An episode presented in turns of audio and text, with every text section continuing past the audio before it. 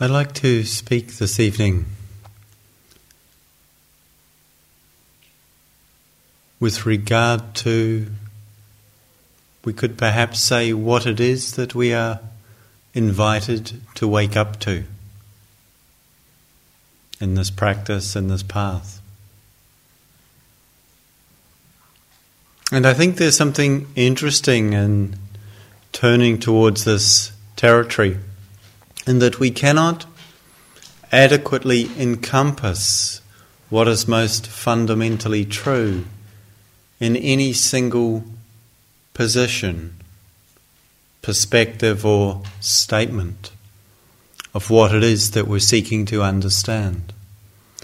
And yet, sometimes by exploring together different ways of, we could say, entry or engagement with the fundamental questions of our experience, the fundamental areas of interest in the journey of awakening, we can come to a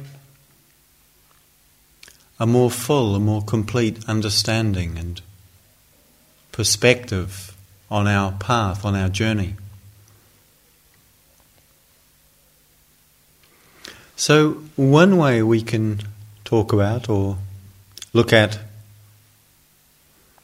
what it is we're seeking to discover, or we're invited to discover, is in terms of the, we could say, relational world of things that we inhabit, that we experience. And another way we can look at or explore this is in terms of the very nature of experience itself. And I'd like to just spend a little time to reflect from these two different directions. A little.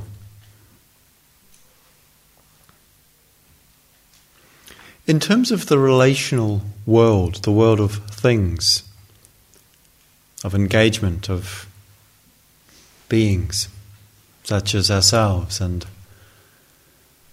things such as everything else. That's a reasonably wide topic. the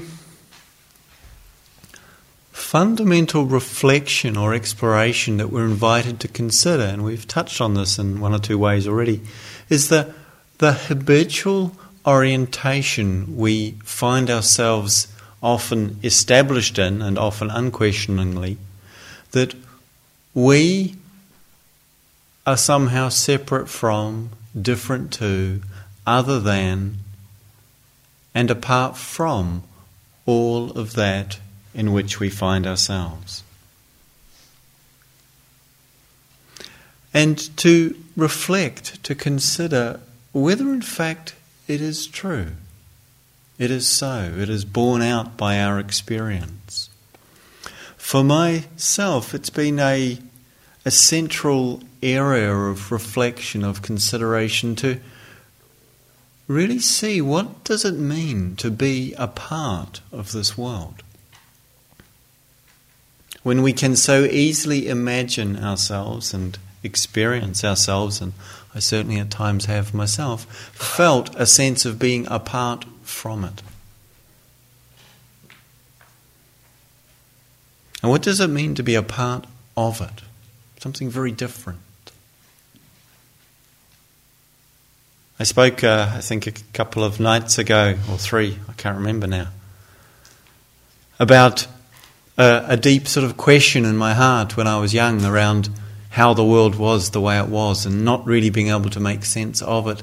And in that, a feeling of being very different, a feeling of being somehow almost alien in the world, that it didn't quite make sense to me and how most of what was around me seemed to be happening I just couldn't resonate with it. The particularly, I think I mentioned in terms of the the suffering and the the way people seem blind to the impact of their actions so often. And in my confusion and distress, I one one weekend decided just to go away from where I was and just go somewhere else. And I didn't really know where else I should go, but where I ended up was I guess, a couple of hours' drive from where I was living at the time in Auckland, the largest city in New Zealand. And I was in a little uh, area, well, reasonably large actually in this for this country, but New Zealand, a relatively small area of woods and forest, um,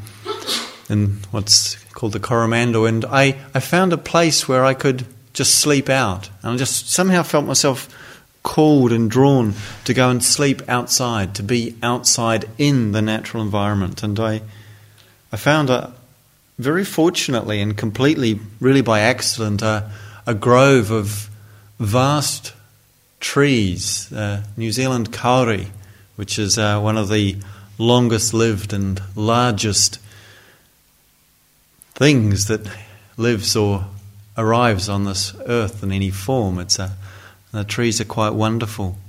The eldest tree that was ever discovered was four and a half thousand years old. Um, although, rather sadly, they discovered that after cutting it down.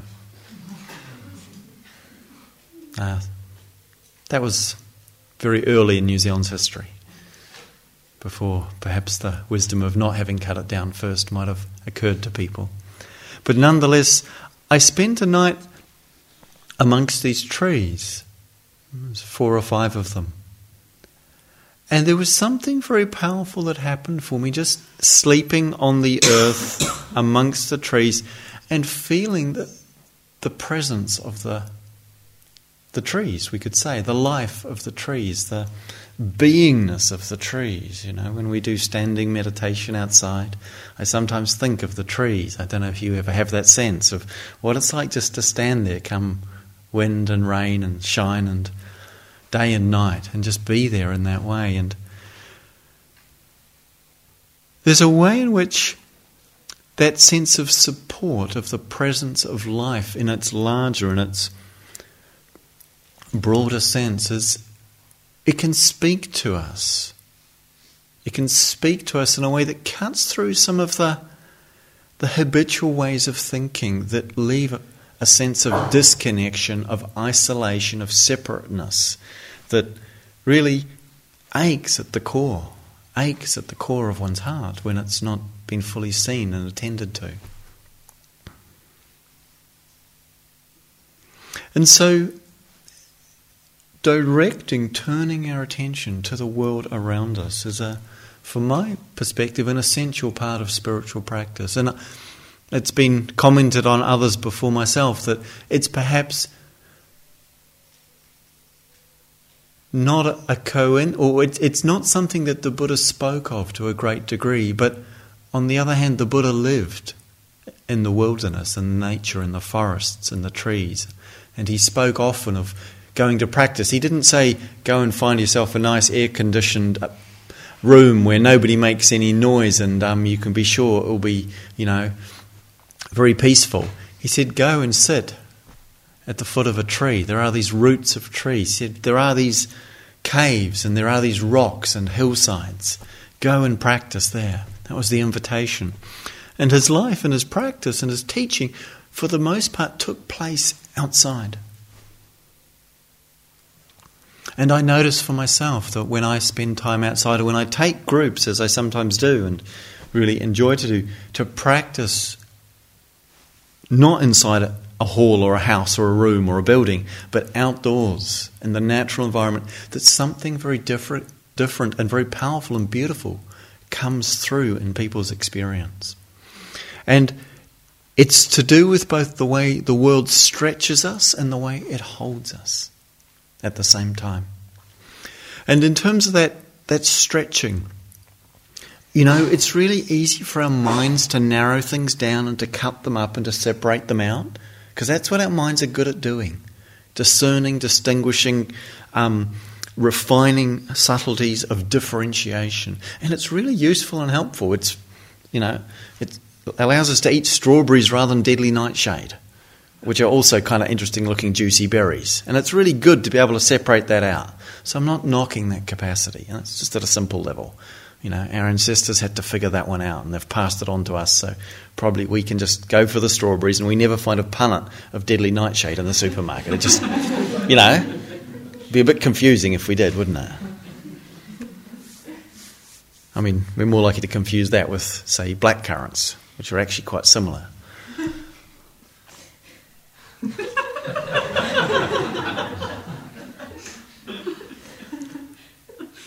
So, without knocking that capacity for discernment, what it also tends to do is create a condition inside in which discernment starts to become the primary orientation. Separating things out starts to become the primary orientation. And it's equally important that there is an integrative, an integrative orientation in our lives where we understand what connects and what holds. And so, allowing ourselves to be, as it were, exposed to the natural world is something really powerful. We've, on regular occasions, encouraged in our suggestions for practice to go outside and walk outside because there's something that can happen there. And for me, I like to, when the night is clear, which does happen, I remember sometimes, to go and look out at the stars. And I'm sure many of you will at times have enjoyed that likewise. And to notice what it's like if we go and just stand and look into the open sky on a clear night. And here in Devon and other places we may know where there's not so much sort of urban light sort of activity going on, we can see the vastness. And sometimes, if we just stop for a moment, we can have a sense that the vastness of what's there takes us beyond. Just a little beyond our ideas of sort of the central importance of ourself or the sort of the complications and confusions of our life. And it's like, in one sense, we're tiny and insignificant in the face of the vastness of the sky and the universe, the cosmos. And in another sense, if we let ourselves recognize and feel that we are part of this that is vast, that is beyond the mind's ability to gather it in. There's something uplifting, there's something quite exhilarating, something quite wonderful about that. And we also start to feel perhaps the remarkableness of what's happening. Because what's happening here is remarkable. Don't let anyone ever convince you otherwise, including yourself. What's happening here is remarkable. And you can just imagine now, it's sometimes really useful to just reframe our habitual perceptions a little. So, one practice that can be really both lovely and potent is to lie down on the earth under a clear, open sky. And just look up, and you can imagine this. You, you've got a sense of what that might be like, I imagine. Just imagine you're looking, and there is that vast black panorama of space with these little twinkling spots, you know, here and there. Of which there are quite a few, but there's actually a lot of that black stuff as well. And then just imagine if you were to just shift your perception, rather than imagining that you're lying on, and you can just do this maybe if you like to just imagine rather than that you're lying somehow on top of the earth, looking up at all of that, you would actually correct your perception to realize that in fact you're just hanging off the bottom, looking down into this vast empty space. And from where I come, New Zealand, this where we are here, this is the bottom. So I'm not making this up. This is the bottom. You can get a map that shows it that way. So it must be so. And just imagine what that's like to suddenly realize that you are suspended over this vast cosmos, which is mostly full of absolutely nothing. Huh? And by some remarkable good fortune, we don't fall off. Really, remarkable good fortune. We don't fall off. Only thing keeping us here is gravity, which we kind of take for granted. The fact that basically, if we make the science into simple language, things seem to stick to each other. That's all it's really about. Somehow attract each other, connect with each other. But somehow we don't fall off. Just notice what if there may not be any sense or effect you get from that that sort of imagining that scenario. But what I notice is that something kind of opens up. Even just imagining that, let alone being there and realizing that we are, in fact, suspended here, connected to this earth and suspended above all of this that we call the vastness of the cosmos.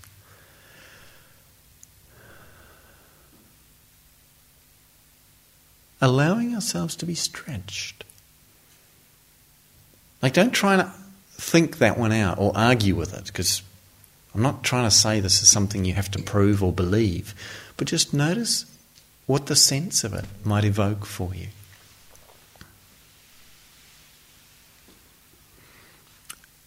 In practice, in being here on retreat, we start to notice the sensitivity. And we've t- talked about that. And this morning I mentioned that we, you know, sometimes notice a quality of contact that speaks to us.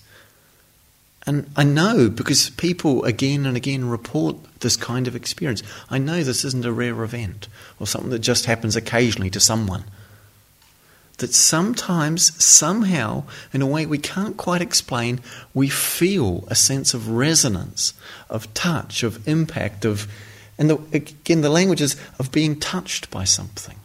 It's like something that we see, that we hear, that we perceive in some way, speaks to us beyond the bare thing that it is, that might be just a, a small creature wriggling along the path or just a view of the landscape through the clouds that part for a few moments, and just something in us vibrates. And it's like something of that which we've perceived, which is out there, has touched us really deeply in here in a way that is telling us that the out there and the in here, there isn't a boundary between them. There isn't a separation that cuts off the in here from the out there. even though there may be skin, the skin we actually know is full of holes, porous. Water gets in and out sometimes. Certainly other things too. And yet it's not even just about the physicality of it. It's like that the sense of our innermostness can be affected profoundly, sweetly, sometimes poignantly. And what's that saying about the innerness and the outerness of things if they touch each other so directly?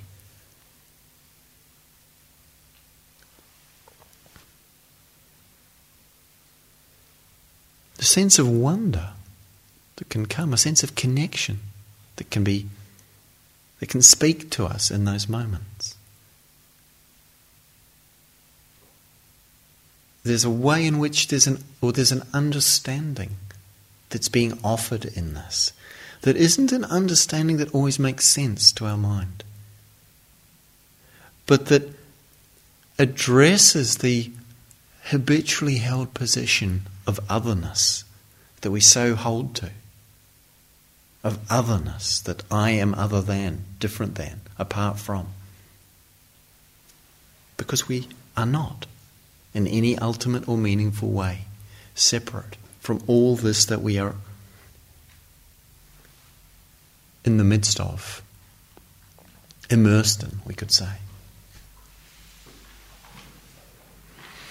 And sometimes what that allows for us, and people, I've, I've spoken with, with some of you about this on the retreat, or you've spoken with me about it actually which is really, I always am very touched when I hear the sense of this understanding unfolding. How, as we expand from the, the very tightly held and contracted sense of locatedness that's defined and confined by the physicality of the body or by the, the tightness of the views of the mind, of me and other, of this and that, of self and what is not when, we, when we're not so in that, that sometimes there's a sense of expansion, of opening, of extension, that the things that are hard to bear in life, that are challenging, that we've touched on and spoken about and shared with each other in different ways, these things seem unbearable to us when we're referring to a very limited and contracted sense of what we imagine ourselves to be. As if they're almost too big for us to handle. And in fact, they're too big for that sense of limited, separated, held backness to handle. It's true. And part of what is called for is, us, is actually that we open up, that we allow what it is we're asked to hold, to rest in something larger than what we have imagined to be all that we are. So that there's a way in which the things that are too much for us have the effect of opening us up to what it is that they're truly resting in.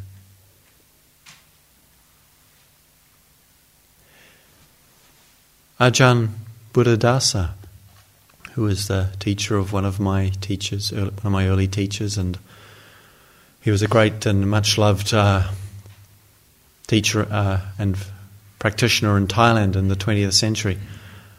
Ajahn Buddhadasa was once asked how did he work with those people who came to him with really deep emotional pain and distress. And his response was simple. He said, and he, he, he, he lived and practiced in the forest. He said, I send them out into the forest, into the nature, the natural environment, and I leave them there until they realize that they're part of it.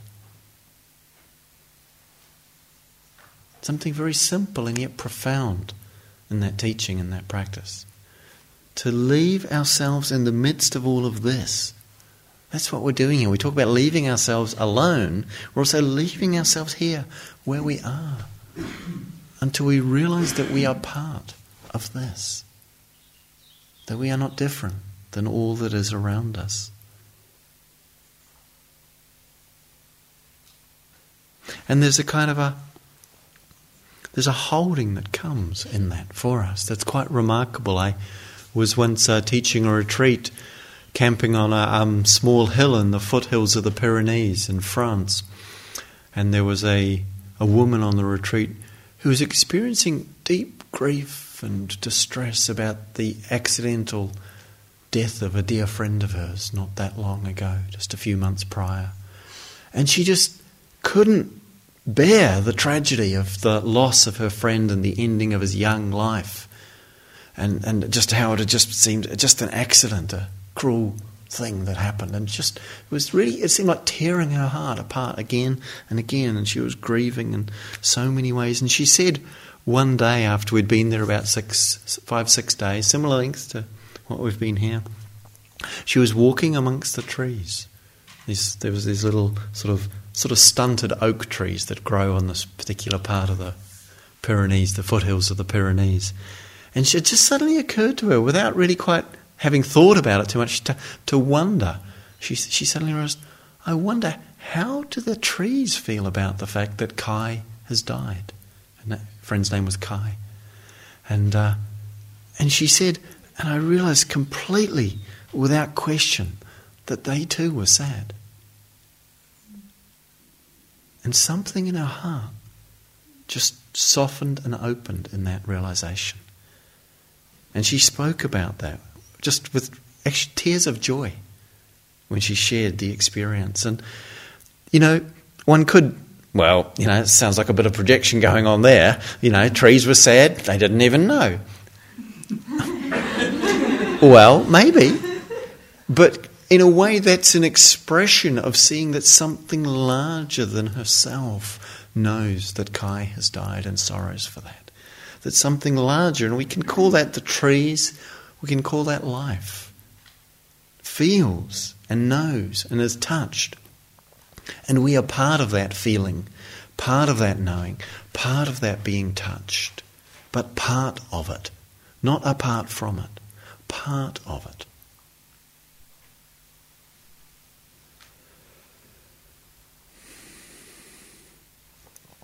And so there's a there's a in a way a question to invite into our hearts. What might happen for us if we were to not hold on to that sense of apartness so tightly. It gives us a certain security and an imaginary sense of safety or solidity or, or a sense of, of meanness over hierness that we, we feel compelled at times to protect, to defend. And yet, somehow, the cost of holding ourselves apart, if we really look into it, it's not worth what we get from it. And there's a suffering in it because it's fundamentally not true. And all suffering ultimately comes down to taking a position that is out of harmony, that is not in alignment with what is true. Whether the surface and sort of, in a way, more maybe obvious sufferings that we've spoken about of where we contend with and seek to struggle to resist the way things are in so many forms, so many expressions. We do this. And that's a, a kind of a, a non alignment with how things are. But when we hold a view, a belief, a position, and often not even consciously, but when we hold a position that is not in alignment with what is true, this is where suffering comes from.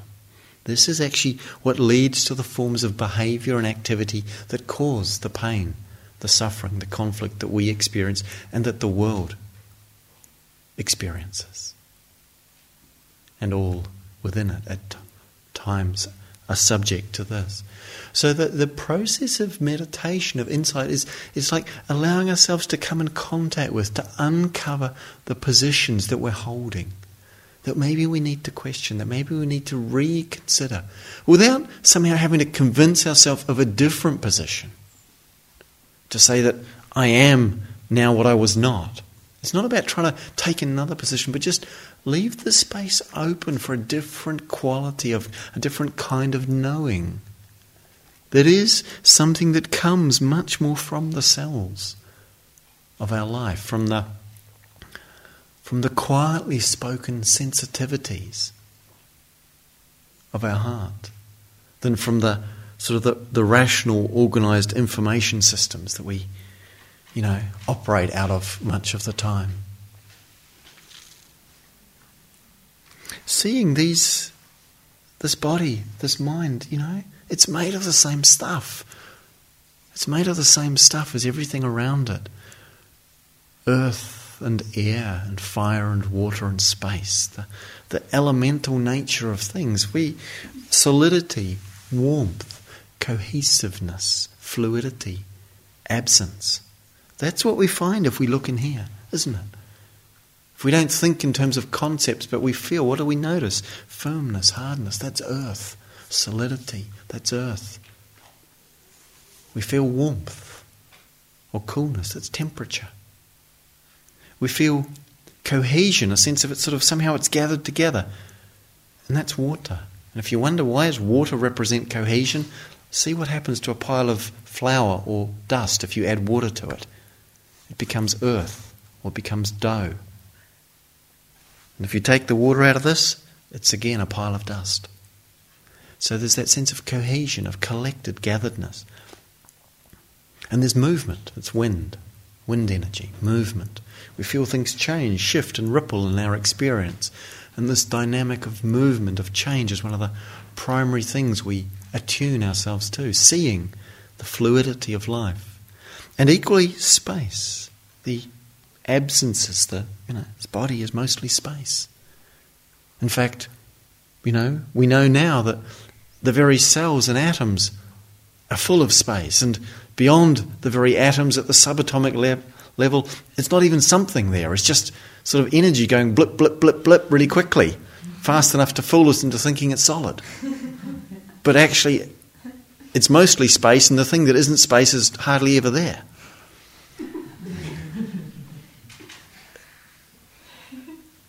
And so, so what's inside us is all around us. What's around us is all inside us. At that level, just as we're touched by things that come in, and we touch the world every time we place our foot on the earth every time we express a word, an action, a thought, even. And we, in this tradition, we, we take care with those words, with those actions. And equally, we learn to take care with those thoughts, understanding that not only do they form our inner world, but they actually form the outer world as well. And that they touch it, they impact it, and they affect it. This affectability of things is more fundamentally true than any sense of being separate which would suggest if we were separate, we couldn't be affected. That's what separation suggests that we're not affected, we're not intertwined in the conditionality and the affectability of all things, including ourselves. And what that also speaks to is the transformative capacity, the affectedness that we can not affect in terms of affecting things, Oh, let's not worry about that. Um, you know what I mean by the way I'm using the word affected. Um, that, that that speaks also to the transformative, that we can be transformed and that we actually transform the world and the world transforms us in this process. And so this, this transformation we start to see comes out of something that's happening. It's not something we're doing. It's something we're allowing ourselves to tune into. And at a, a certain level, you know, we see we're not different than the elements around us, as I said earth and air, fire and water and space, and all the things that are formed out of this, that just for a little while take that shape and then return back to the earth, to the ashes, to the water, to the air, to the space. These forms take shape and dissolve. And if we could step back at a camera that could just show us what happened for the last thousand years, just here, and the next just 50 or 60, just here maybe, we'd see all these things just arise and dissolve. If we could see our life in a time lapse photography from conception to 50 years after our death, we'd see an arising and a dissolving of a form All things are of this nature. And yet, when we see it like that, we realize that, like waves on the ocean, they're expressing something into form that isn't defined or confined to just the form it takes. It expresses something, but it is not defined by it. And just as waves are not separate from the ocean, so too we are not separate from the life that lives in and through the space that we equally live in and through. And just as our body breathes itself, just as the digestion takes these raw materials, we put them on our plate, we put them in. Do we think about, do we reflect about this?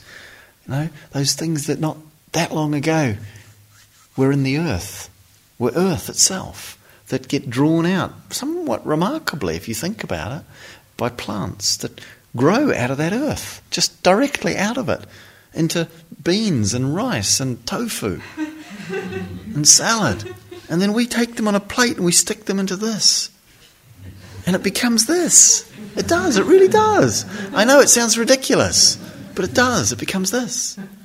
And then a little while later, some of it goes back to the earth. And hopefully, quite some time later, the rest of it will too. But some of it does so pretty quickly.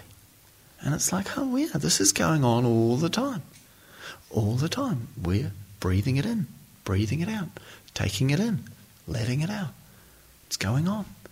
And it's not like there's somewhere inside us that we are that's separate from all of that. It's no, it's going right through the middle. The bit that's most on the inside is where all that stuff's going through. So how can we say that somehow, you know, outside is over there, inside's in here? It's not really like that. And all that is just happening. It's just expressing itself, unfolding. When we stop, when we start to allow ourselves to be perhaps amused, perhaps bemused, certainly a little perplexed might be a, an appropriate response to think we know what exactly is going on. You know? That's a little strange, isn't it? To be a little perplexed is rather healthy. In fact, uh, I think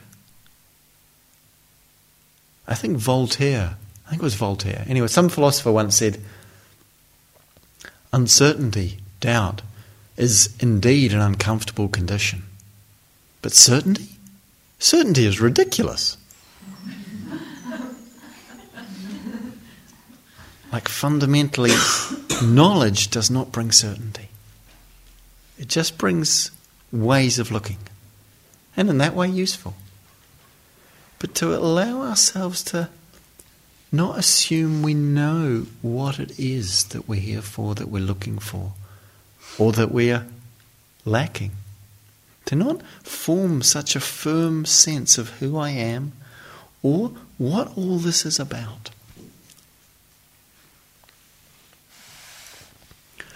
What we might notice as we as we practice and we, we start to see the things that come and go, we start to see the things that come and go, and we notice that, well, actually, there aren't any things that aren't coming and going.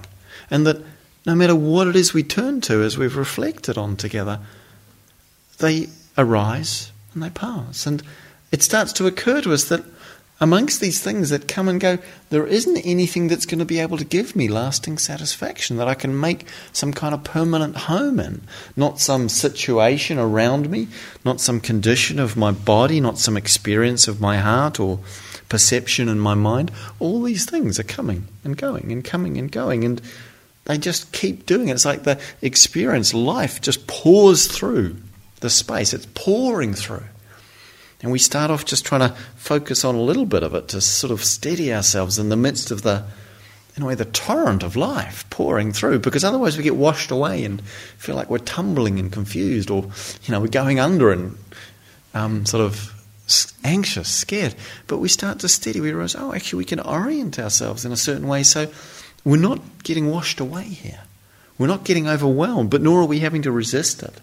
We're just letting it, and you know, it pours through life, sound, smell, taste, touch, thought, feeling. It's pouring through. It's doing it right now.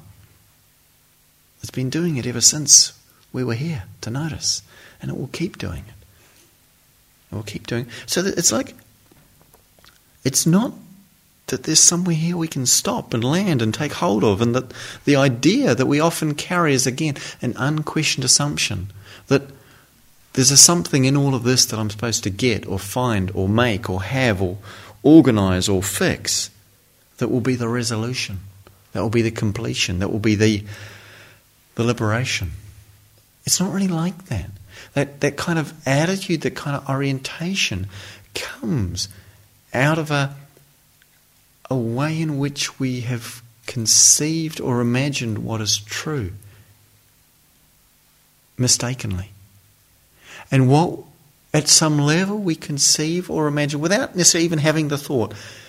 We imagine that somehow something is missing or wrong, or that we are somehow distant from, apart from, separate, or lost, incomplete in relationship to that which we long for, we yearn for, we seek for, we wish for, we need, we love, we treasure. And that the effect of that belief, when unseen or unquestioned, is a movement, is a, is a sense of a pressure of looking for, of seeking after, of trying to find, to gather in, to collect, to gather, to get, to hold whatever it is that we hope or imagine will fulfill, will satisfy, will provide the lasting conclusion, completion, fulfillment of our happiness, our well being, our peace, our freedom. And it's like we have this orientation that's kind of looking at all the things that are coming in life or, or going, wondering, is this configuration going to be the one that does it for me? And if it is, how will I keep it? How will I get it? How will I keep it? But we can't. We just can't do that. And so to question this, this very sense that something's missing, to question the sense that something's missing.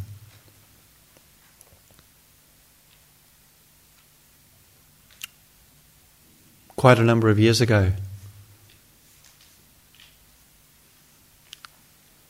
Catherine and I were, were living in a. You might not know, Catherine and I were married. I'm very lucky. Um, but uh, we were living together uh, in a house of a friend's that we were staying in for a few months while they were away. And that's actually not relevant to the story, but somehow it's always part of it. And after we'd eaten our evening meal, I, I was washing up and the phone rang. So I left the dishes and went to answer the phone, and I was speaking on the phone to a friend. And I hadn't been that long married at that time, and I would often just sort of put my fingers on my wedding ring and just sort of play with it, and just sort of feel this funny thing on my finger. And uh, this time when I was on the phone, I, I, reached and put my hand there, and I suddenly felt that it was missing. It was gone. And it was like immediately my heart leapt, and I was like, oh, oh no. And I called out to Catherine, don't tip the dishwater out.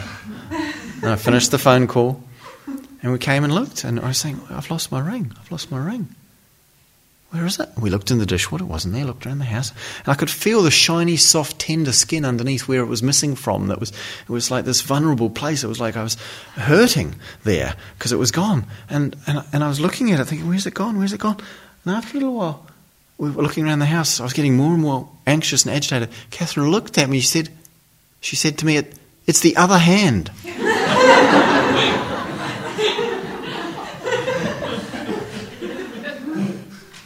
This is a true story. And it was there all along. And somehow, because I was so sure it was gone, and I was looking where it was missing, and feeling the bit where it was missing, and it has never been on that finger ever in my life. Oh, maybe once or twice, but not long enough to leave a mark. And there was this whole deep sense of loss and grief that just poof, dissolved, gone.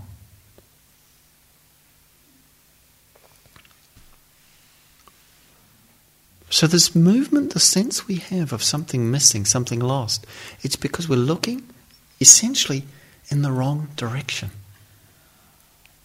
And if we're looking into the world of things that come and go, we will never find the fulfillment, the conclusion, the resolution of that searching. Because as long as we keep looking in that way, we're subtly reinforcing the belief that something is missing or lost or gone that we need to rediscover or find that somehow we are we've become alienated from our birthright or lost to it. And so we're asked to, to really be giving less, not significance or importance, but giving less of the sense that this might be the thing that does it for me, to the things we encounter, to the situations outside and inside, whether jobs, people, circumstances, or whether states of mind, feelings, experiences, even, which can be wonderful, remarkable at times, and equally challenging and difficult, tender, and equally neutral and boring. All these things, just to let them touch us as they do and yet start to be curious about what it is that's happening that all of these things are known, revealed, experienced right now. I mean, what's happening right here? If we come right down to it, there's sight, sound, smell, taste, touch, and thought. These are the six realms of experience that we can recognize. Everything we have ever experienced in our life is one of these sight, smell, taste, touch, sound, and thought. You were checking. That's great. Everything we ever experience in our life will be one of these. In the end, they are not so different from each other. There isn't necessarily a configuration of them that's so much different than another one. Really. We might think that there is, but you know, everybody else has got a really different one of the, version of them, and they also seem to think that there's going to be a different or a better one too.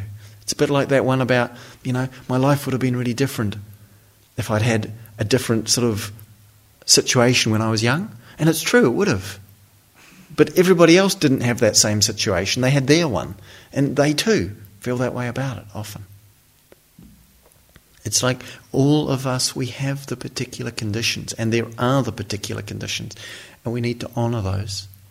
And we're interested here in understanding that which is not defined by conditions, is not dependent upon conditions, and yet is revealed in the very midst of the conditions and is not apart from all of that which is conditioned.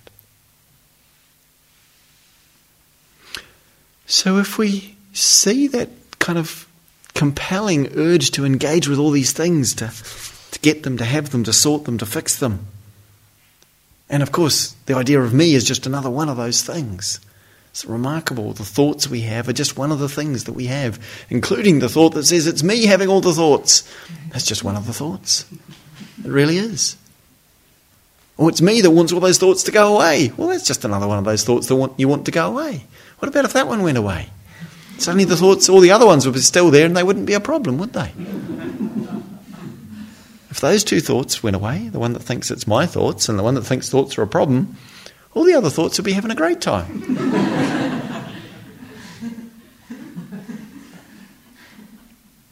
so it's not about the thoughts. It's not about the thoughts in the end. But starting to see that we pick them up. And when we pick them up, it's a bit like we tend to see what comes forward and we don't see what's behind it. As if, again, you know, the image of looking at the night sky. What do we think when we look up there? What we think we see is all the stars, these spots of light. And we even make them into constellations. We see images. There's the, you know, the, the, the Great Dipper or the, the North Star or whatever's there, or you know, if you've ever seen Scorpio, it's amazing. It's a Southern Hemisphere constellation. Sorry, I don't mean to go on about the Southern Hemisphere, but I miss it. You know, Scorpio, it actually looks like a scorpion. It's not, you have to imagine it. It's quite a remarkable thing. But the point of it is, and here you can see I'm even attached to it, what's up there is a bunch of spots of light, and mostly it's just darkness. But what we're attracted to is to make something out of it. And yet, we couldn't see any of it it wouldn't make it wouldn't show us any image at all if it wasn't for the background, the blackness. And yet we don't somehow pick that out. We don't see that is what's revealing the stars, the um, constellations, the shapes and the forms that seem to be what touches us. You know, we don't ever say, you know, well, yeah, I was born under, you know, rather than whichever sign we were born under, I was born under the just the empty black stuff. Because the odds are that's what we were under. You know, if you pack all the spots of light together, just a little, you know, penny in the corner. That's all of them. The rest of it's that. So, this tendency to pick things out and not see the background is something to reflect on, to consider. Like if we go to watch a movie. You know what happens when you go to watch a movie? Very carefully constructed replica of what happens inside us, which is why they're really popular. And what happens is we go into a space and there's some colours projected onto a screen. You know, colours? We know what they are, don't we? Colours. And there's some vibrations happening in the air. Call them sounds. Now, between the colours and the sounds, we have a sense that suddenly these colours are doing something. And actually, these colours are the good colours, and those colours are the bad colors mm-hmm. Have you noticed this ever happen to you in a movie? And we get really concerned about the good colours because the bad colours are after them. Yeah? But because it's a movie, you know, eventually, fortunately, the good colours win out, you know, and the bad colours are defeated, and the good colours meet some other quite cute looking good colours, and they go off together. and it's like, you know, we just feel so happy. But what's actually happened is that there's been all this colour projected onto a screen, a blank white surface. Yeah? We know this. Now, if someone kept saying, Hoi, there's a whole lot of colours on the screen, we'd say, Shut up. You're just spoiling the movie. I want to be excited, or anxious, or afraid, and hopefully ultimately relieved. I want that. I'm paying good money for it. I travelled a long way to watch this. Now, if we could see the screen, it would already feel a little bit different, wouldn't it? We'd say, oh, it's colours on a screen. They try and make the colours the same size as the screen so you don't notice it. If you have the edges around it, you know how annoying that is? Flickery bits around the edges. Or if the, or if the, uh, the picture is projected slightly onto the curtains and you see, oh, there's a curtain there. how annoying, yeah? Because it takes away from our ability to believe what's happening.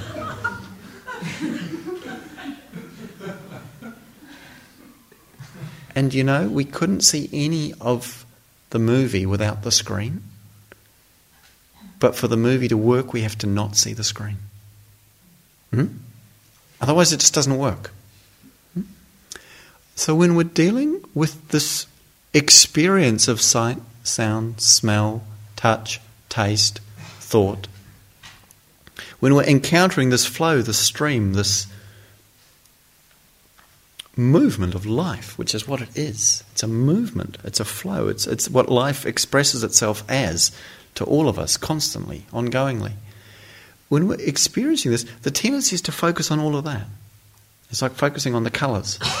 And yet, the fact that it's being noticed, known, seen,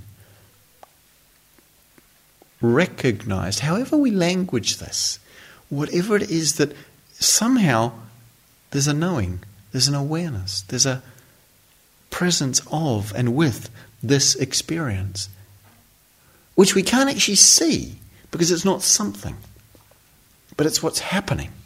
If anything, it's a verb rather than a noun. It's not something, but it's happening. And what's happening is that we're conscious. We're awake. This wakeful, conscious presence is happening. Constantly. If it wasn't, nothing else would be seen or heard or smelled or tasted or touched or thought. It just wouldn't be, that wouldn't go on. And yet we don't notice that. We somehow take it for granted. We almost don't want it to be pointed out because it would take away from the meaning we've invested in the images, the stories, the pictures, effectively the colours on the screen of the movie. And we'd see them for what they are which is something that's just flowing and maybe expressing a pattern or a principle.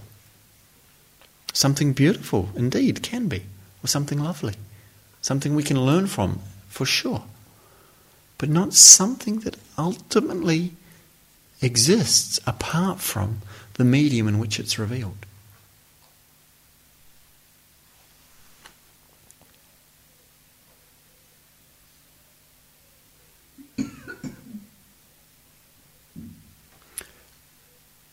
to allow ourselves to rest in this that is.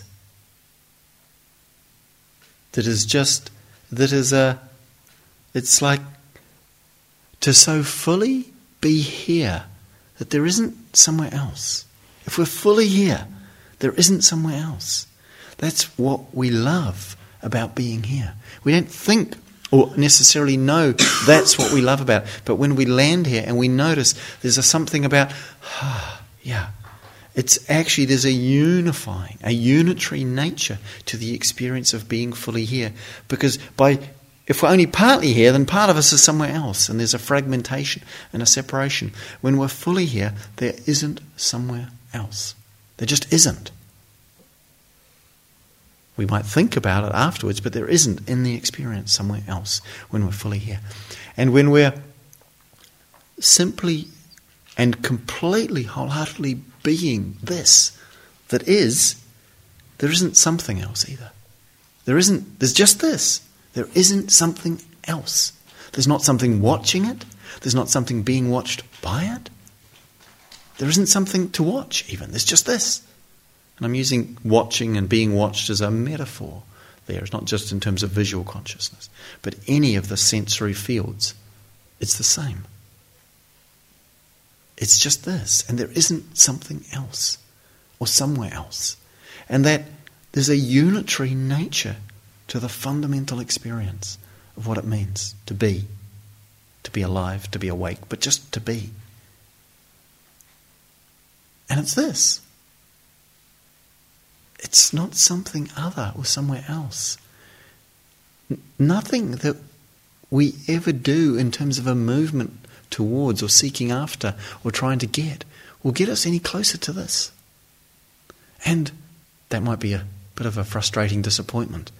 But by compensation and by way of relief, nothing we ever do will actually take us away from it either. It's an orientation where, so long as we're being drawn out, we can't fully see.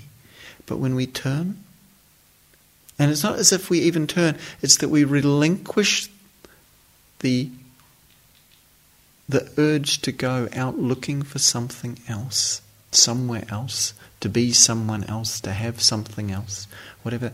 When that drops back in on itself, when we let go of that movement, or it lets go of us, we find ourselves right where we are. And this is that.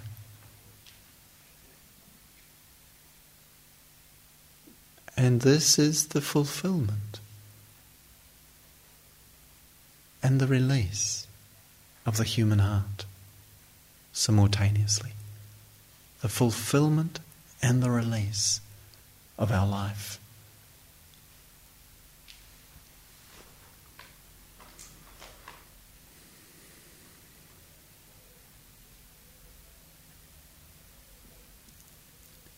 T.S. Eliot in the Four Quartets put it like this We will not cease from exploration, and the end of our exploring will to be to arrive where we started, to know that place for the first time. A condition of complete simplicity, costing not less than everything. And all shall be well and all manner of things shall be well.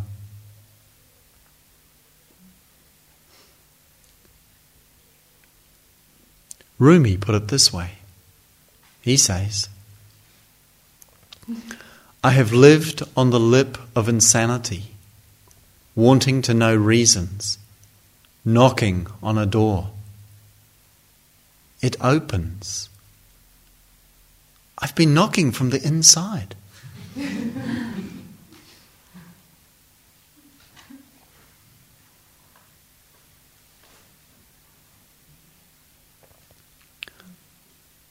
so let's sit here together right now. There is nowhere else to be.